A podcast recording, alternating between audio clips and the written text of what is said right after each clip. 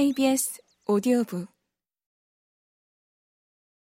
아이가 자라면서 원초적 유대가 끊어짐에 따라 아이는 자유와 독립을 차츰 추구하게 된다. 하지만 이 추구가 겪을 운명은 이 개체와 과정의 변증법적인 성질을 깨달아야만 충분히 이해할 수 있다. 이 과정은 두 가지 측면을 가지고 있다. 하나는 어린이가 육체적, 정서적, 정신적으로 점점 강해진다는 것이다. 이 세 영역에서 강도와 활기가 모두 높아진다. 그와 동시에 이 영역들은 점점 통합된다. 개인의 의지와 이성이 길잡이 역할을 하는 체계적 구조가 발달한다. 이 체계적이고 통합된 인격 전체를 자아라고 부른다면 개체화 진행 과정의 한 측면은 자아가 지닌 힘의 성장이라고도 말할 수 있다. 개체화와 자아의 성장은 개인이 어떤 처지에 놓여 있는지에 따라서도 부분적으로 그 한계가 정해지지만 본질적으로는 사회적 조건에 따라 한계가 정해진다.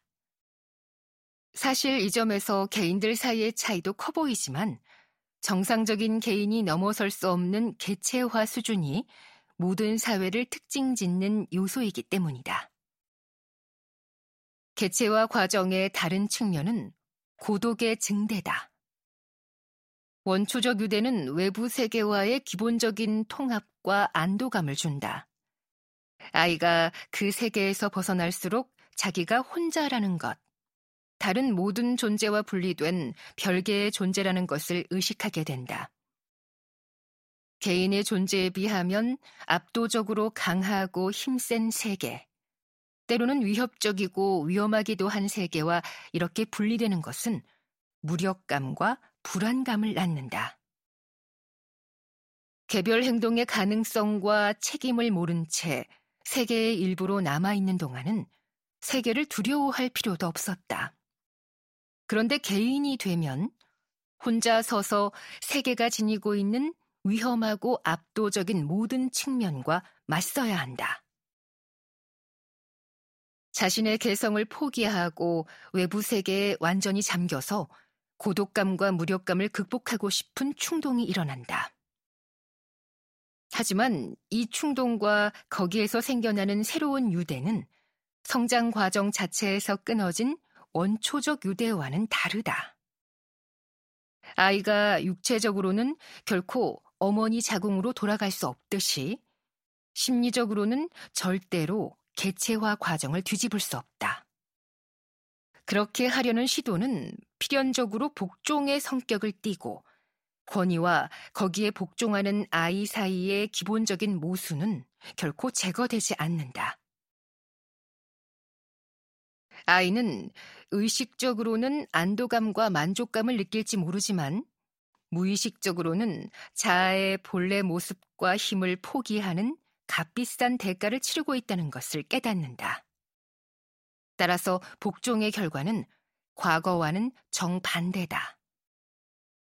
복종은 아이의 불안을 늘리는 동시에 적개심과 반항심을 불러일으킨다.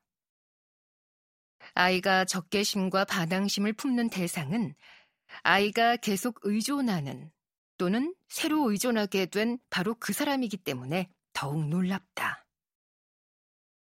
하지만 복종은 고독과 불안을 피하는 유일한 방법이 아니다. 또 다른 방법. 생산적일 뿐만 아니라 해소할 수 없는 갈등으로 끝나지 않는 유일한 방법은 인간 및 자연과 자발적인 관계를 맺는 것이다. 이 관계는 개인의 개성을 없애지 않으면서 개인을 세계와 이어준다.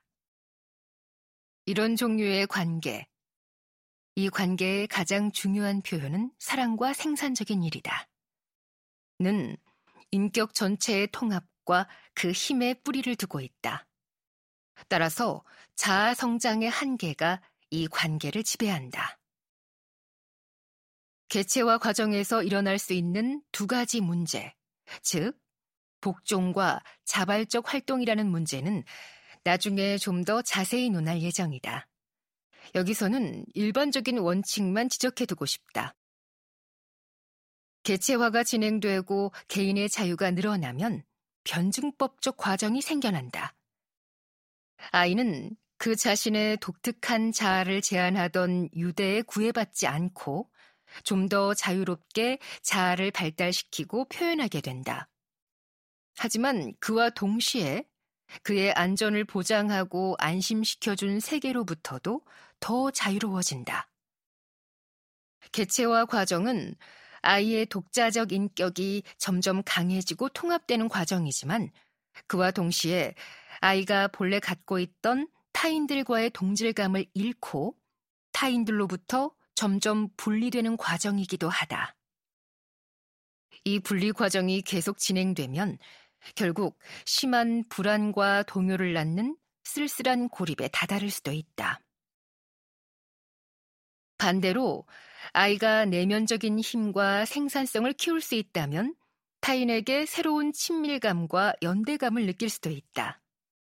이 내면적인 힘과 생산성은 외부 세계와 이런 새로운 종류의 관계를 맺기 위한 전제다.